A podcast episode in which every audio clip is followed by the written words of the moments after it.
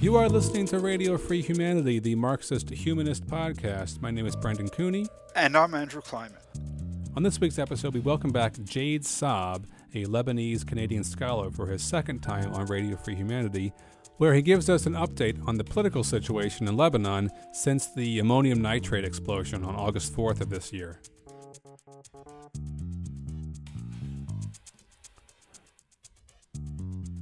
To hear more episodes of Radio Free Humanity, to read more about the issues discussed, or to join in the conversation, please visit MarxistHumanistinitiative.org. You can also make a donation to the podcast there on the website. While our podcast is hosted by MHI, the views expressed by the co hosts and guests of Radio Free Humanity are their own. They do not necessarily reflect the views and positions of Marxist Humanist Initiative. In just a moment, we will begin our conversation with Jade Saab about the political situation in Lebanon. But first, as we do in every episode, we're going to take just a few minutes for Andrew and I to talk about some current events. So, we are recording this current events section on Monday, October 5th, although we don't release it until Friday of this week. Uh, just a few days ago, Trump announced that he had COVID and uh, we've all been following this story, and that's what we're going to talk about today. Although, who knows what the situation will be like by Friday? He could be dead by then, or he could be back to quote unquote normal by then. October uh, October second was my birthday. Oh, and happy birthday! My, my wife was just coming to bed, and it was 1.55 in the morning. You know that woke me up. Her coming to bed. She didn't want to tell me. One second after I wake up, she says, "Trump's got COVID," and it was like the best birthday present I ever had.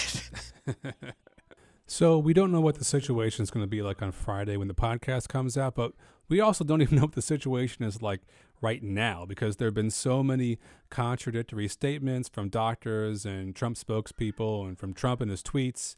He's staging these ridiculous photo ops. We don't know when he got sick. We don't know how sick he's gotten. We don't know how much the virus has spread. And it's all because of him, because of the sort of insanity that is Trump. Yeah, I mean, it's amazing. There's right now about a dozen people who have a positive diagnosis from inside the White House or people who were there where Amy COVID Barrett got nominated at that ceremony. And given how Trump runs things, where he's the hub and everything emanates from him, it's very likely that that's the spread of the, the, the coronavirus in this case as well. It's not a normal White House that works in a normal way. You know, he's the center of everything. And we don't know how far the virus has spread from this super spreader event that is Trump. Uh, we know of the high profile Republican figures who've come forward to say they have COVID, but because the administration is not doing real contact tracing around Trump's movements in the past week, we don't know how many other people have been exposed at fundraisers, from the people that go to them to the people who just work at them, like caterers and bodyguards and janitorial staff. But putting aside the horror that is irresponsible behavior leading to the super spreader events, it has been fun to see Trump sidelined by this thing. And it's also been interesting to see how various people in the media and, and politics have had to respond to this. Obviously, a lot of us will be happy if Trump just died tomorrow, but not everyone can just come out and say that. And then there are the hardliners, and I'm not the only one who say, no, we can't let him die. He has to be arrested, stand trial, and do his time for the rest of his life. Yeah, I know, but I just have so much anxiety about this election. I'd be happy for him to die tomorrow and just get this whole thing over with. But then obviously there are people in the media or people in politics who, because of their position, um, can't just come right out and say, "Yeah, I hope he dies." The political fallout for them doing so would just be counterproductive.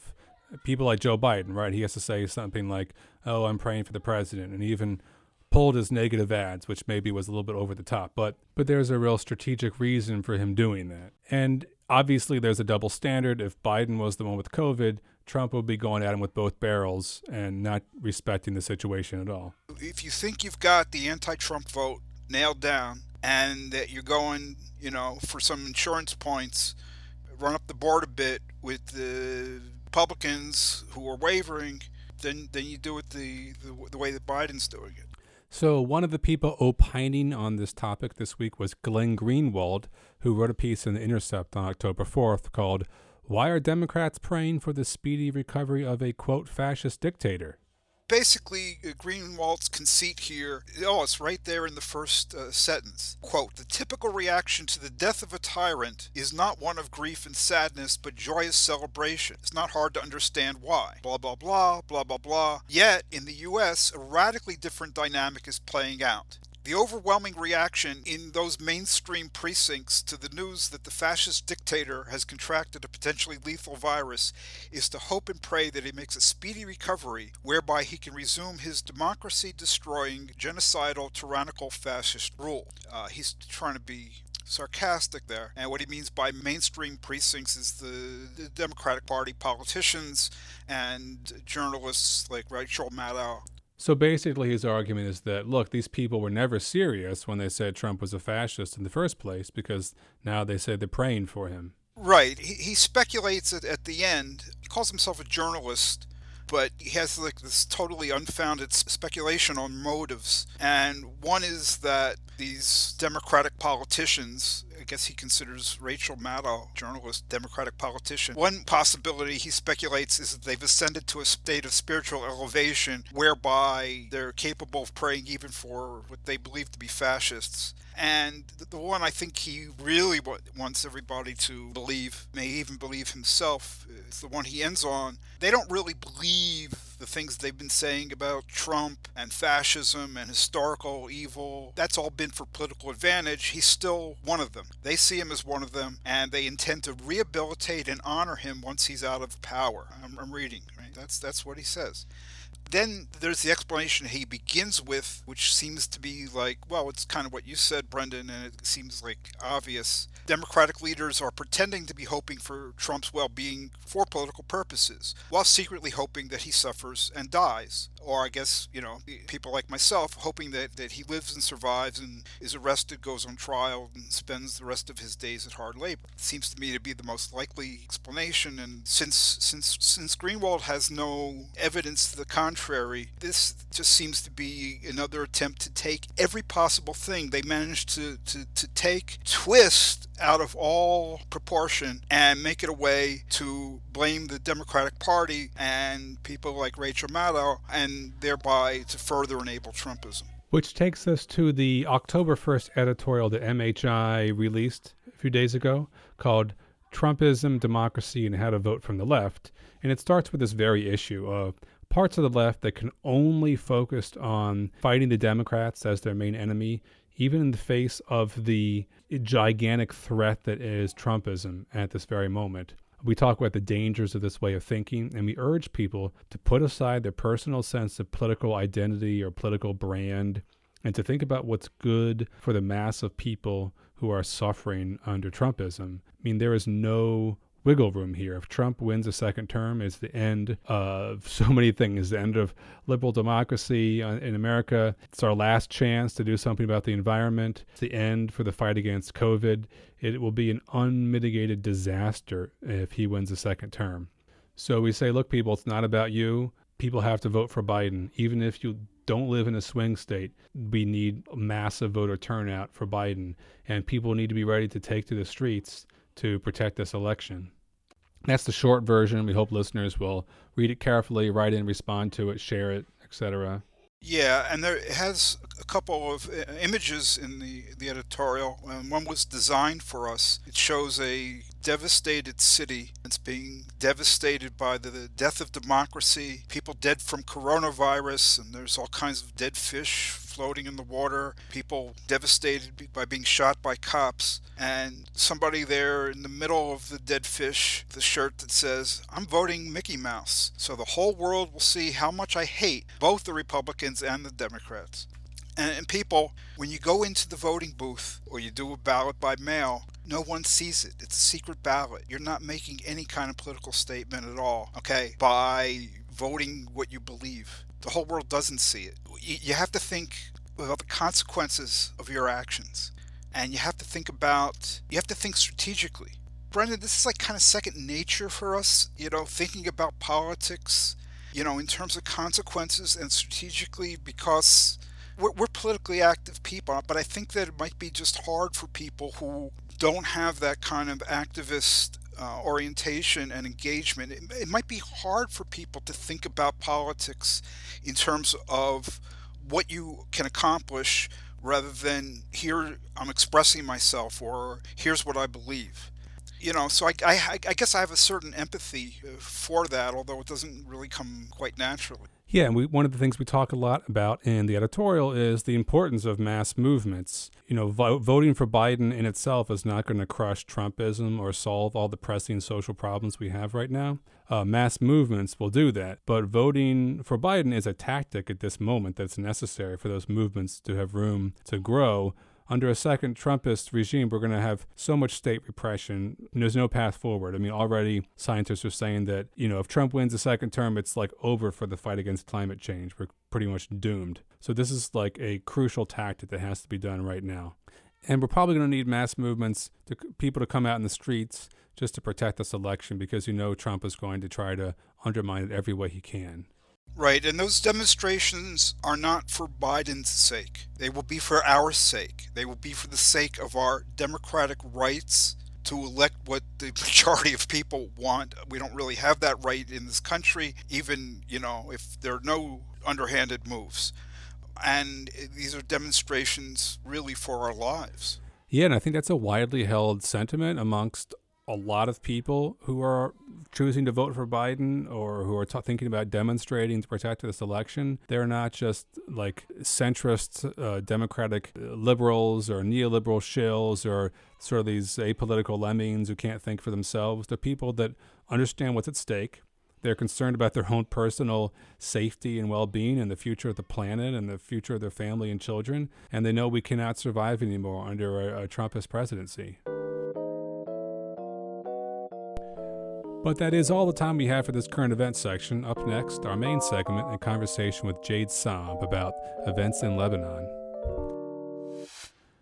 We are very pleased to welcome back Jade Saab to Radio Free Humanity today.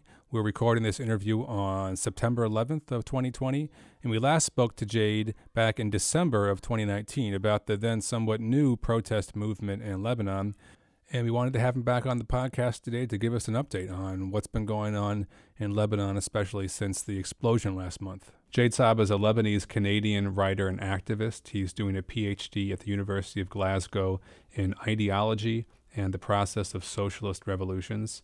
He has a forthcoming book with Daraja Press titled A Region in Revolt that explores the most recent uprisings in North Africa and West Asia. So, Jade, thank you so much for being here today. Thanks for having me. It's good to be back. Real briefly, your book, you said the most recent uprisings. So, what uprisings are you writing about in the book?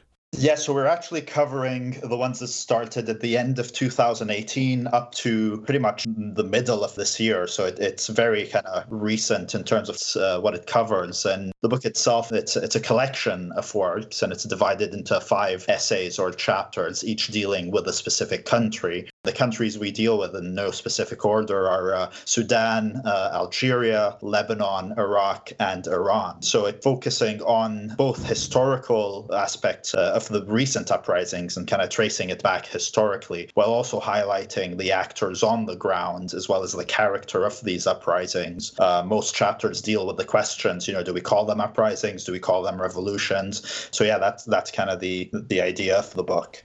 Well, we will include a link to the book in the podcast description so listeners can find it there. Um, but let's jump into talking about Lebanon. Lebanon was back in the international spotlight again in August, on August 4th, when a huge explosion ripped through Beirut, killed 190 people, injured 6,500 people, leveled part of Beirut, caused 10 to 15 billion dollars of property damage, left 300,000 people homeless, and it came out within a day or two that um, this ammonium nitrate that had, that exploded was uh, being stored in the port for the last six years, and that members of government knew about this and had done did nothing to dispose of the ammonium nitrate or warn people. Uh, they'd just been keeping it in this major metropolitan center. I can only begin to imagine what sort of emotions people in Lebanon must be going through right now. What's the mood on the street? It's still a disbelief and shock. I mean, yeah, it's something worth highlighting is that as more details come out, and as details almost immediately turned out that the ammonium nitrate that caused this explosion has been stored unsafely in the port since 2014. So essentially, residents have been living, you know, next to one of the largest non-nuclear explosions explosions in history for that many years uh, is, is still something we all we all know that the government in Lebanon is uh, inept and, and corrupt, but uh, but this took it to what I'm calling a, a transition from so, slow violence to fast violence. To you know instead of uh, just slow economic starvation, you, you have literally close to 200 people being killed almost instantly uh, due to government uh, action and gov- or, or government inaction. and as detailed details came out that pretty much everyone within the ruling class and within the government knew about this. And there were reports from the army several years ago warning about not just the danger of storing this, this ammonium nitrate, but the, the degraded state in which it's been uh, stored, which really heightens volatility. Not to mention that it was stored in the same warehouse where fireworks were found. So, uh, so it's just a multitude of issues. And then to, to add to that, that uh, after the explosion, there was a military state of emergency that was uh, enacted, and the port became under the control of the Lebanese army. Just a few days ago, another massive fire broke out in another hangar very close to where the uh, the hangar uh, that exploded. Uh, this time, uh, damaging a lot of the humanitarian aid that has been coming into the country from the Red Cross. So this is just a few days ago. So it is um, I mean, needless to say, this has made the mood. You know, everyone is is on edge. Uh, everyone is is very frustrated. Uh, yesterday, there was a video going around on social media of uh, children uh, in the near, you know, close to where the port is, uh, in total kind of panic, crying to be removed from the city because just over a month ago they had experienced the hor- the horrible explosion. So you're talking about a city in in complete shock, uh, a city dealing with trauma it's pretty bleak to say the least. Uh, and then somehow there's still the expectation that it's going to get worse as uh, the government uh, may very well move to remove subsidies from essential items such as fuel and food. And that's in response to the ongoing financial crisis? Exactly, yeah. So so that's as part of their panic to try and get international aid into the country and to try and just reduce the, the government deficit, which even if they took this small step is, is nowhere close to being a, a solution.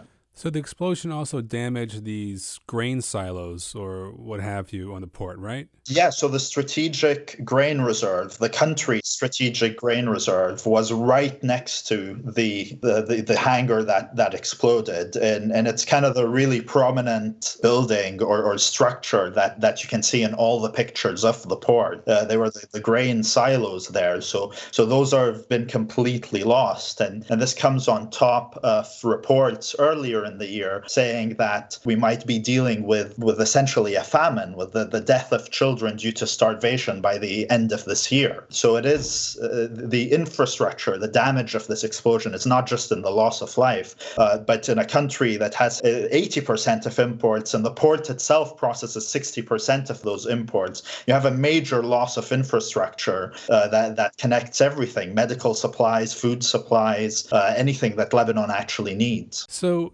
daily protests have followed the explosion um, in August. Are these protests, in your view of things, are they different in character than the protests we spoke about last year when you were on the show?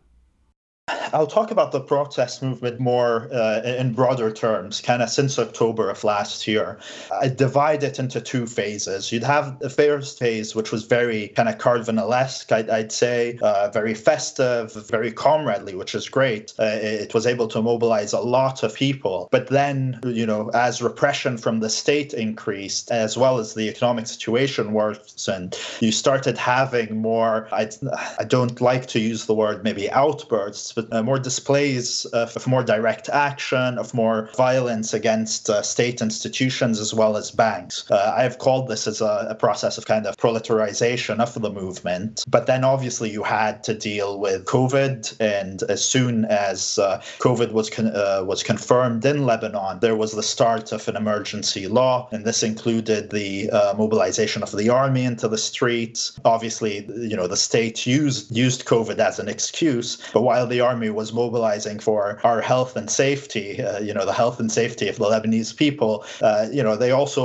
uh, made it a point to clear out what was left of protest tents, protest encampments, and roadblocks. So essentially, uh, they used it as a as a suppressive tool, and this has carried on. We have seen reinvigorated movements and protests over a short period, sometimes two days, sometimes three days, sometimes just a day, and every time they have come out with a stronger kind of character of direct action and confrontation. So, for example, in the, the weekend after the blast happened, uh, we saw new forms of direct action, such as the, the direct occupation of government buildings, uh, as well as attempts to storm the parliament. Yeah, I've seen some video online of skirmishes in the street between protesters and security forces. So they actually tried to storm a government building? So they, they succeeded in occupying a few ministries. The, these occupations didn't last long, but I'd say this is a marked escalation because this is not something we've seen before. Uh, before, where we have seen it, it was mostly demonstrations outside of these buildings or the occupation maybe of uh, municipal buildings, but not national institutions. So you, you have seen this, but th- there remains a big issue of confusion within the movement uh, due to a lack of leadership, due to a lack of political program. So the demands uh, or, or really remain in a, in a negative kind of sense. So they, they remain demands of what we don't want. There is no, there isn't a positive program yet. And, and it seems that the movement is hitting up on, on a sort of limit. Uh, I don't want to sound pessimistic about this. Obviously, uh, movements, you know, move in kind of cycles. So I, am not kind of writing uh, the movement off, which is something a lot of writers did as early as when they started in October of last here, but I am pointing to, to weaknesses or, or, or issues that the movement does need to overcome. I'll also point out that the economic situation in Lebanon continues to deteriorate. You're now talking about 22% of the population is now marked as an extreme poverty, and 45% of the population is below the poverty line. So, you know, we will still be looking at changes in the movement and hopefully the emergence of, of a positive political program. I think it's important for people to know that this isn't just like a country where poverty has been a constant. There's been a worsening to kind of point to this deterioration is a lot of this poverty is also tied to the currency crisis that Lebanon is having. So, because of the uh, devaluation of the currency, uh, the unofficial devaluation of the currency, the bank, the, the central bank, has not yet changed the uh, the exchange rate. Uh, th- there's been an inflation rate of more than 400 percent. Uh, so, so that is a big factor of why we, we're seeing these large growth of poverty. So, four, 400 percent means that what you would pay a year ago, you're paying four times that amount right now. Yes. And that's the average. Have have wages and salaries kept up to any degree? No, they have not. And because of this economic crisis, you, you are also having a growth in unemployment. So, or pay cuts and all of that. So it, it's kind of on, on all fronts. Uh, there is no reprieve. Right. So that means that since their wages are not keeping up, their food budget has quadrupled. It's taking four times as much a chunk out of their, their total pay as it did a year ago. Exactly. Yeah. There's there's reports of you know supermarkets no longer even printing prices because they'll have to change them the next day. So last time we spoke, Jade, we talked about Lebanon's severe indebtedness and how that shapes so much of the politics, and also how that situation of extreme debt is in some ways the product of Lebanon's confessional system, right? So what what this has created is a a situation where the, the state itself is used as a tool to siphon off government funds as well as build clientelist networks to benefit these different sects and their parties, followers or, or members. This has also linked itself with the banking system in Lebanon. So most of the commercial banks that I was just uh, speaking about are also owned or uh, by either these politicians directly or their family or their close contacts. And most of Lebanon's debt is actually owed to these banks, which the government kind of took money from them at, at an exorbitant interest rate. So, you know, just this is a multitude of ways in which, you know, there is no line between public and private in Lebanon, and, and they all belong to that same sphere of, of the ruling class parties. Uh, it's worth also saying that each of these parties have their kind of international backers,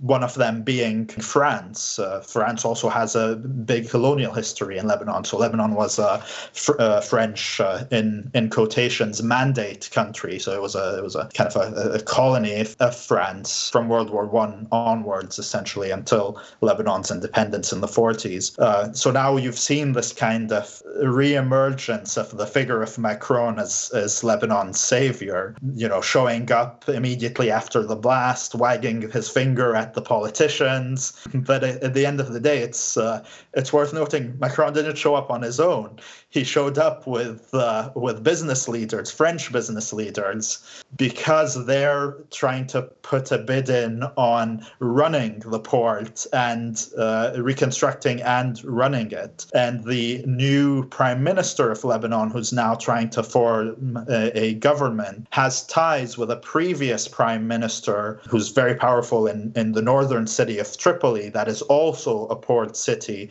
where a French company has the rights of running that port.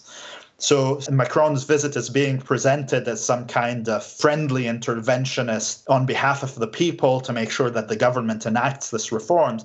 But what these reforms mean to unlock uh, foreign aid and foreign investment as well ultimately means the privatization of state assets, which include the port, which include telecom, uh, which include power. And uh, Macron's visit needs to be understood in this lens if listeners didn't hear our first interview with Jade Saab back in December, they should go back and check it out. We go into a lot more detail about the confessional system in Lebanon and how that really shapes all the politics in the country.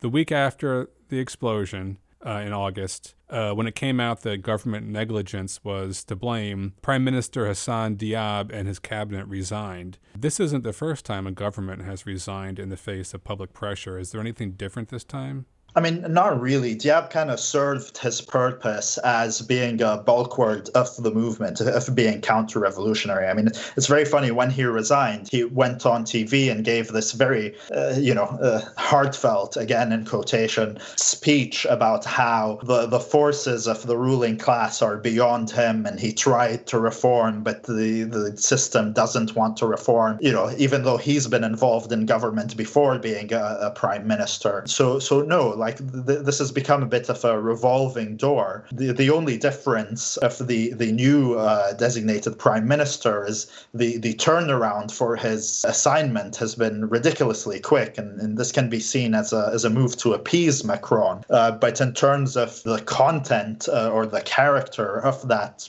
person, no. Again, he was selected because of his business connections, uh, as I as I said before, with the uh, w- with the ports and and just him being palpable enough for the rest of the political parties. So so again, I'll say here that uh, the same with Diab as well, as well as most other prime ministers, they were not assigned through the proper consultative, you know, the the legal consultative methods that the parliament is supposed to go through to assign a prime minister. You know, all of this happens kind of behind the in, behind closed doors, backroom deals, and then the parliament meets and votes for someone they had already agreed to vote on. You know, it's again these different ruling parties that are not not so much pulling the strings, but kind of making a decision, and then the the parliament just enacts that decision. So basically, the country can select different people, but they're basically just shuffling the deck and selecting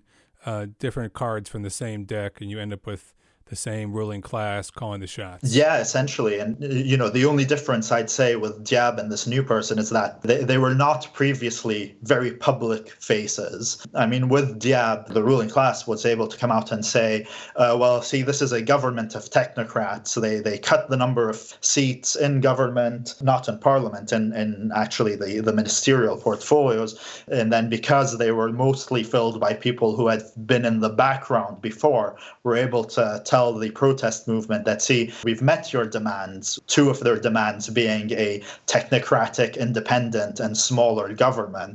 Uh, so they were able kind of to say, here you go. They threw some some pieces of bread at us and, and tried to get us to quiet down. And for some, it's worked. For for for many, they've been well. Maybe we should give this government a, a chance. And and obviously, after this disaster that happened in the port, it's just becoming increasingly clear that you know it is just a shuffling of of, uh, of a deck of cards. Yeah, and so you, it sounds like you're already starting to answer this, but the response of the protest movement to this sort of reshuffling, you know, what do you see happening with demands and people's understanding of what what sort of sort of things should be demanded? We were talking uh, back in December about people demanding this, the end to the confessional system altogether. Is that still a demand that's on the table?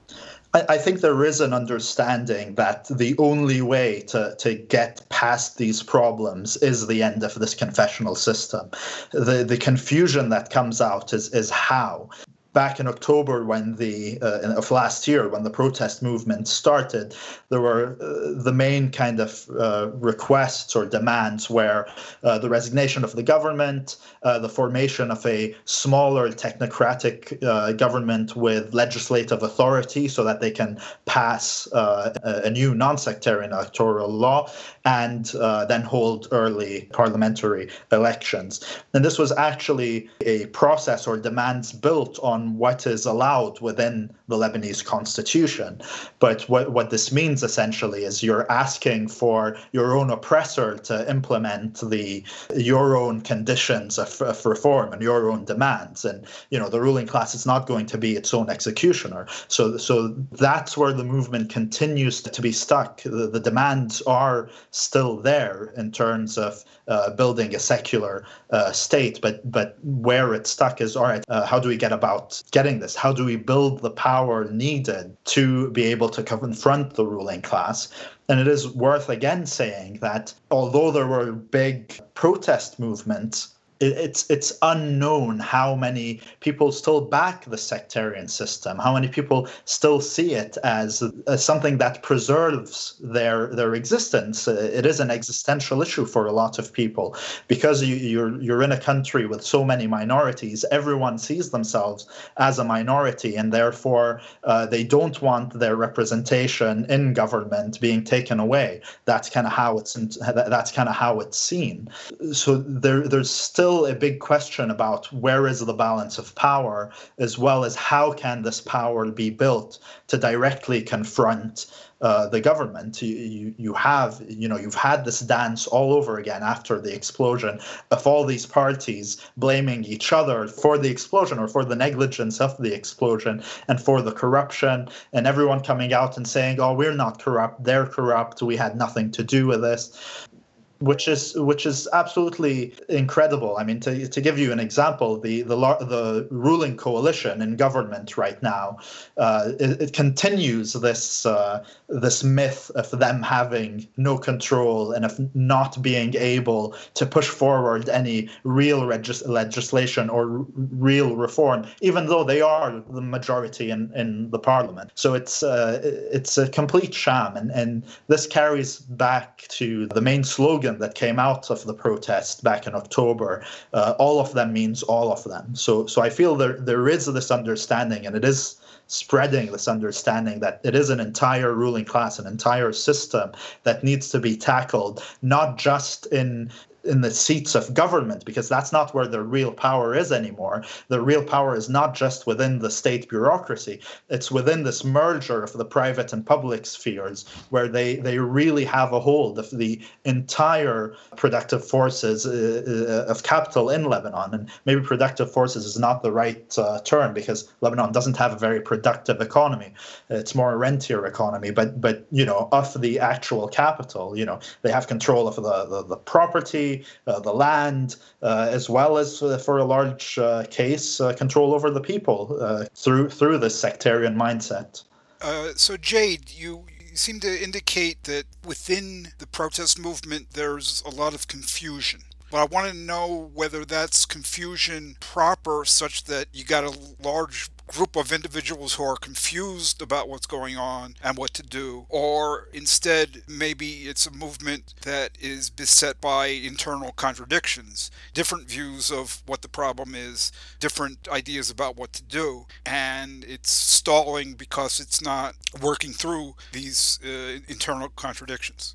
I think to an extent it's that. It is a simple also due to historical reasons, and and you know uh, we deal with history as we get it. Uh, th- there there is a lack of infrastructure around the ability to mobilize. You know, so uh, even if a specific party or or group within this movement did come out with a brilliant positive political program, do they have the material forces to to actually mobilize and to confront front and to, in many cases, perhaps uh, devolve into an armed conflict, in which we don't. So, you know, traditionally the labor movement, which even in the Middle East, so if you look at the case of Sudan, for example, where the uh, the labor movement played a very leading role uh, in the uprising there, in the revolution there, you don't have that in Lebanon. One of the first things the ruling class did after the end of the civil war was set to dismantle the labor movement and co-opt it itself.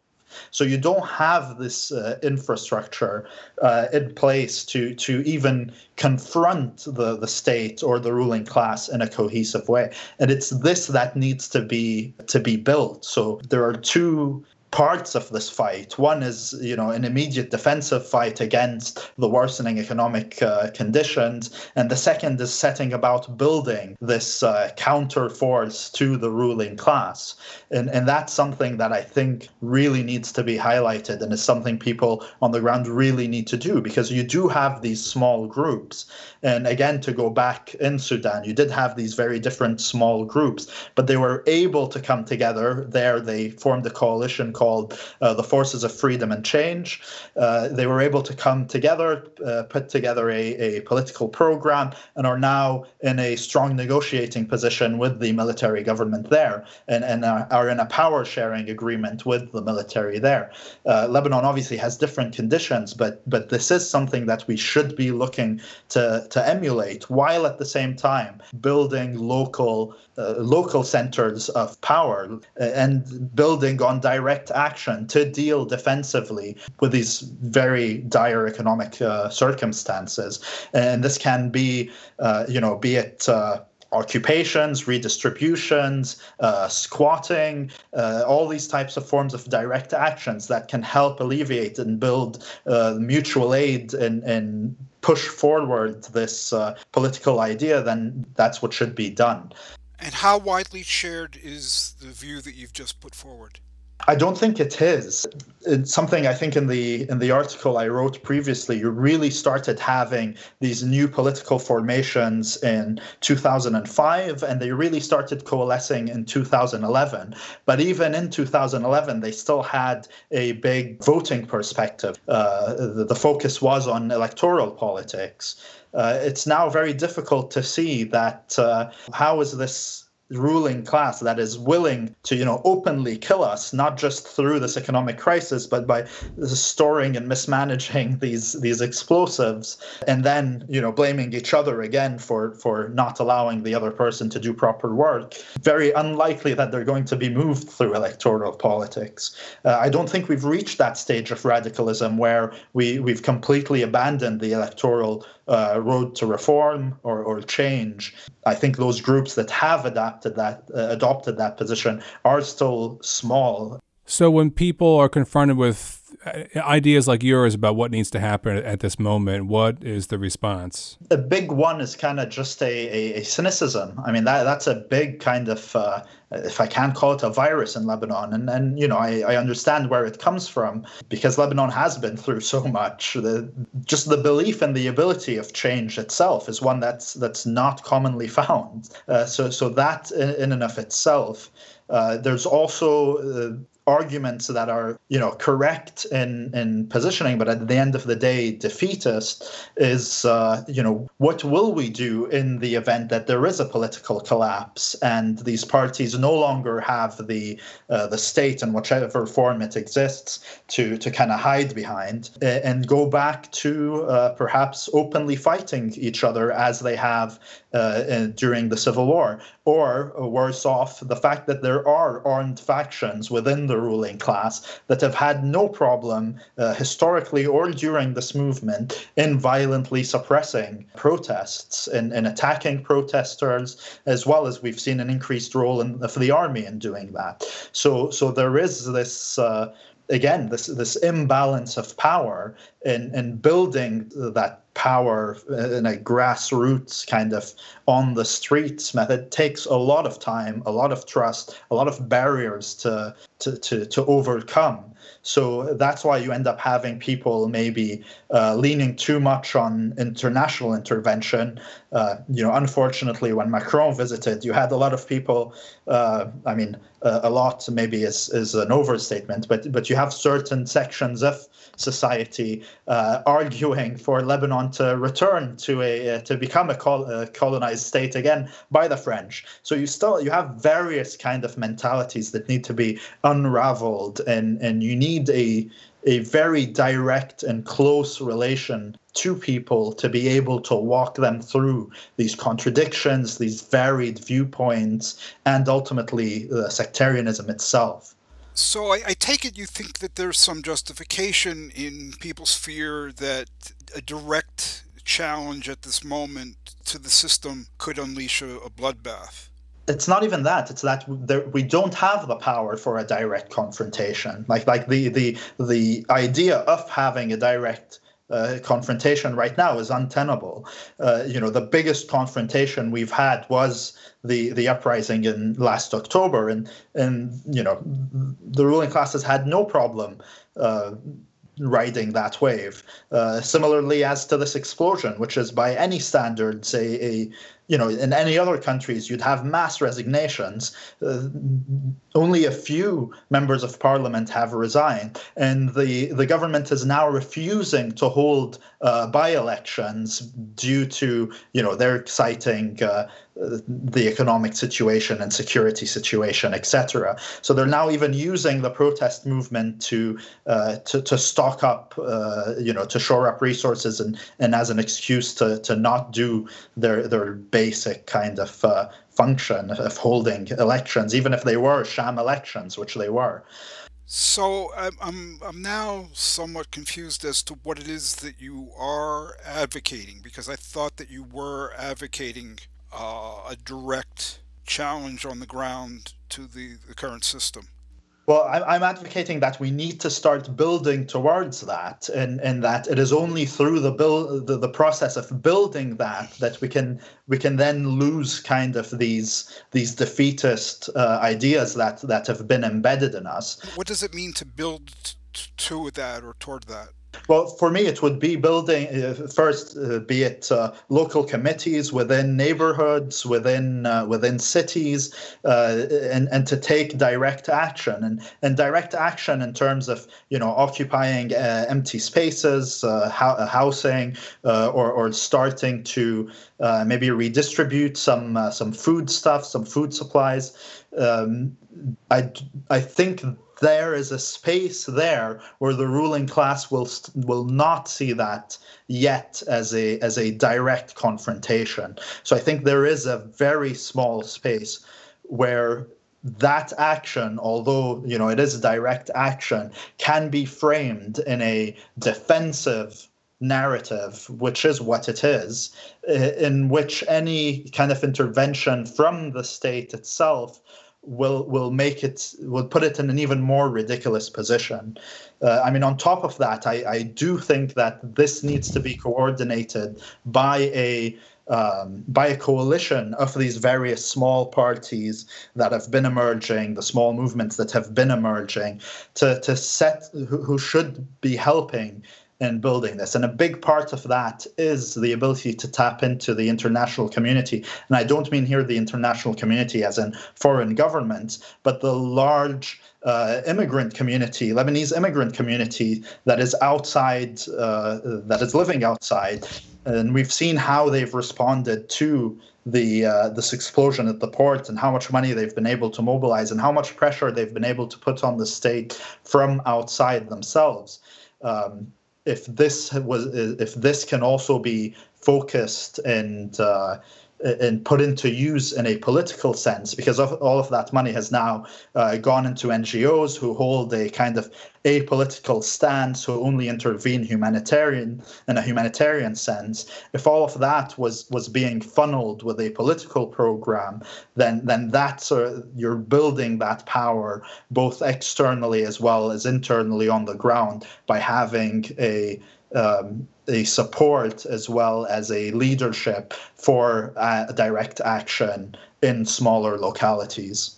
The, the problem I, I, see are these two poles of this is a set of defensive actions versus this is a way of trying to build a counter power. And I have I have I have doubts whether you can have it both ways, right? Especially because the, government is going to be looking at it, and you're saying, well, maybe they'll they'll view this as you know not a threat to, to their power. But what about if it succeeds? And I think that you would be regarding success as building a counter power uh, or potential power rather than just you know, making people's lives better and acting in a defensive way. The, the moment the powers that move from, okay, well, you know, these, these people are just trying to like get some food distribution going. We don't have to worry about this in terms of our own power. The moment they move from that to, we do have to worry about this in terms of our own power, what happens to this counter power that you've supposedly been building?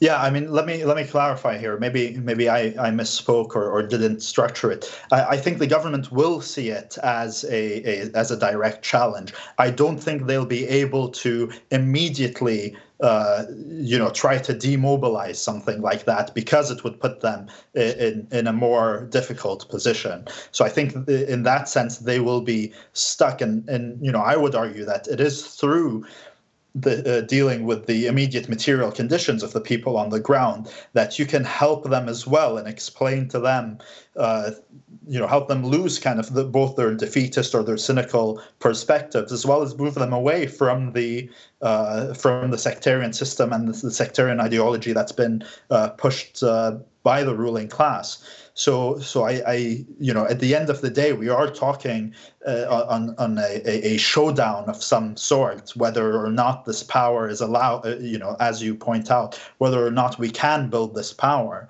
uh, th- there remains that that question of how do you then change that power, be it either into state power, into you know the the the old demands, you know, putting together a, a new smaller government that can uh, enact a new electoral law. So so it's not a, a it's not a program. What I'm suggesting is not an A to Z program, but it is uh, I think a way in which we we can maneuver to uh, to begin building that power that is necessary to uh, to enact whatever program we're going to want to enact because it, it is going to depend on that power and and you know the way the counter revolution reacts to that is something that that will then have to be dealt with on the spot. Before we conclude this interview, we're just going to take a few moments to hear from Anne Jaclard, Organizational Secretary of Marxist Humanist Initiative, the organization which sponsors this podcast. Marxist Humanist Initiative, or MHI, aims to contribute to the transformation of this capitalist world by projecting, developing, and concretizing the philosophy of Karl Marx and its further development in the Marxist humanism articulated by Raya Dunayevskaya. The ongoing COVID 19 pandemic and today's many other social, political, and economic crises make this a moment to engage people in discussion of these ideas. In the U.S., we are faced with the threat of Trumpism triumphing in all out authoritarianism, extinguishing our right to carry on these discussions. Yet at the same moment, the multiracial movement for black lives has spread to every corner of the country and the world, launching a flood of activism and new ideas that deepen the concept of freedom. MHI is dedicated to the task of proving theoretically that an alternative to capitalism is possible. We are distinguished by our economic analyses, in which we do not merely assert but demonstrate that the only opposite to the current world economic system is its abolition and replacement with one not based on the production of, quote, value, close quote. Because capitalism cannot be fundamentally reformed, attempts to reform it lead to an intensification of state capitalism, not to socialism. We are not a political party, nor are we trying to lead the masses who will form their own organization and whose emancipation must be their own act. But we have seen that spontaneous actions alone are insufficient to usher in a new society. We seek a new unity of philosophy and organization in which mass movements striving for freedom lay hold of Marx's philosophy of revolution and recreate society on its basis. Our ideas and actions, as well as our structure and rules, are guided by the interests of working people and freedom movements of people of color, LGBTQ people, other minorities, women, youth, and all those around the world who are struggling for self determination in order to freely develop their own human natures. We have no interests separate and apart from theirs. To this end, we open our website to the widest possible dialogue with people around the world. We intend to practice as well as espouse a two way road between our organization and people outside it as essential to developing a single dialectic in the relationship of theory to practice and as the way to assure the survival of Marxist humanism. Please join us.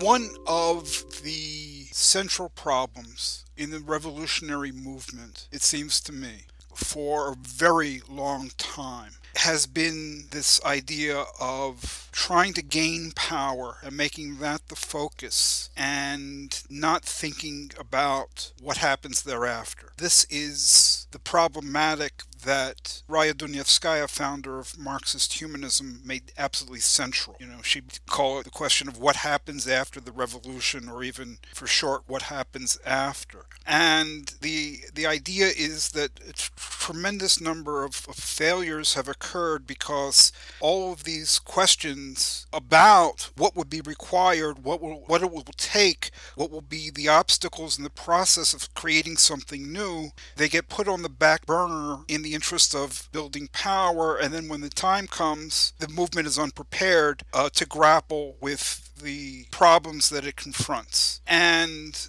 it seems to me that this inability to, to grapple with these questions and, and, refusal to grapple with them became codified as an ideology with people like the late David Graeber so that I mean you're talking about something very very minor in terms of a setback in the broad you know uh, historical scope of things. You know they they, they occupied a square close to Wall Street uh, and then when the city government wanted to clear them out the city government just cleared them out and that was the end of occupied Wall Street and they they never recovered. So this idea that you can just work things out as you go along through experimentation. And especially the idea that you can leave theory aside and not have that be an integral and philosophy what what what you're struggling for and not work that out but just build build build institutions and uh, alleged sites of counter power it seems to me that, that this has been tried again and again and it's been more and more codified but that it, it hasn't worked and even worse the fact that it hasn't worked has not led to any major rethinking of that kind of mentality, and that's what I find most distressful at all uh, of all.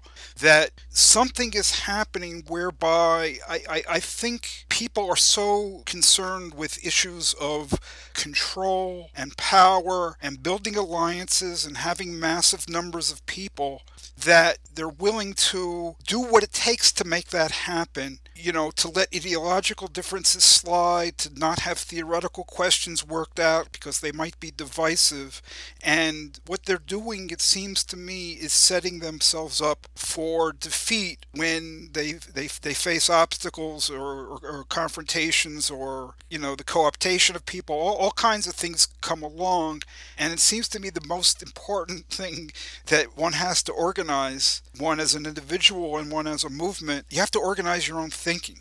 And and so that process of, of, of discussion of theorization of having that become public widespread not just you know behind closed doors but but in the mass movement itself it seems to me that that's hugely uh, important and, and needs to be taken into consideration. And this other stuff you, you know you, you you can look like you're building a lot of things and then it like with occupy it, just collapses when it's pushed on. I'll start by saying I, I 100% agree with you. These conversations need to be had uh, the question is who's you know we still we don't even have someone to have these conversations.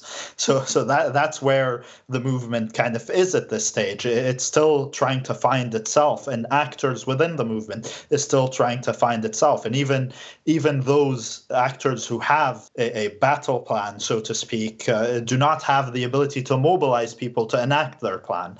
So so that that's a an aspect of it. And and a second part of it is I don't think it's up to me to kind of come up with that plan. This is something that I that I would argue needs to happen within these sites of contention that also need to be built. So I, I don't see it as a way if there's a, a, theoretical part where we all, you know, different parts get around the table and we decide, okay, this is the plan, and then go out and, and implement it. You know, there, there is this this dialectical process that that's happening as the movement itself unfolds, and the reason uh, it's happening uh, so late and it is so underdeveloped are because of historical reasons. Right. I, I was I wasn't talking about formulating a plan either on one's own or by sitting around and negotiating it. It, it. It's more a question of the dialogue that needs to be had now and in an ongoing way so that the movement can form a real unity in terms of what it wants, where it sees itself going, how it's going to operate, and confront the uh, internal divisions within it and the forces outside. I mean that that requires a long and ongoing process of discussion. I'm not saying you know you, you design a plan, right? Not at all.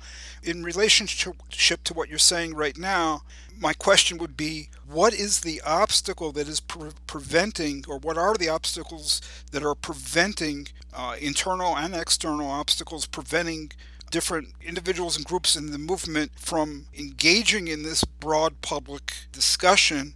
And more importantly uh, seeing to it that that process is going to continue yeah, that, that is the biggest barrier, I would say, of the movement in Lebanon. I'd mark it down to just them being underdeveloped, them being immature movements, uh, as in they're either very, very new, many of them formed during the last election cycle. So we're talking, if I'm if I'm not mistaken, off the top of my head, 2017, uh, and many that had formed before, for example, starting 2015, are not revolutionary organizations, are purely electoral political organizations. So when confronted with with something as daunting as a revolution, which is a, a daunting project, uh, do not have the politics to, to cope with it, to deal with it. So, so that's why I'd say the priority is, and, and the site of these conversations need to be had as we're working towards building a coalition that can put forward a political program. It is through that process that we will have this ideological clarification that you're talking about, this working through internal contradictions. But at the end of the day, even once that is set, you know, the counter revolution itself also adjusts forces and, and, and changes things on its behalf. And, you know, the, the quote I keep uh, coming back to is, you know, no battle plan survives contact with the enemy is, uh, is something that in revolutionary situations, you are dealing with just a, a highly complicated and continuously changing and evolving situation. Uh, but to answer your question more directly, I think that discussion needs to be had as uh, specific groups are building towards towards a coalition. And I don't know that any groups do want to build towards uh, a coalition. The, the only direct call I've seen to do that has been from the Lebanese Communist Party, but not a lot of people want to work with the Lebanese Communist Party because of their own history, etc.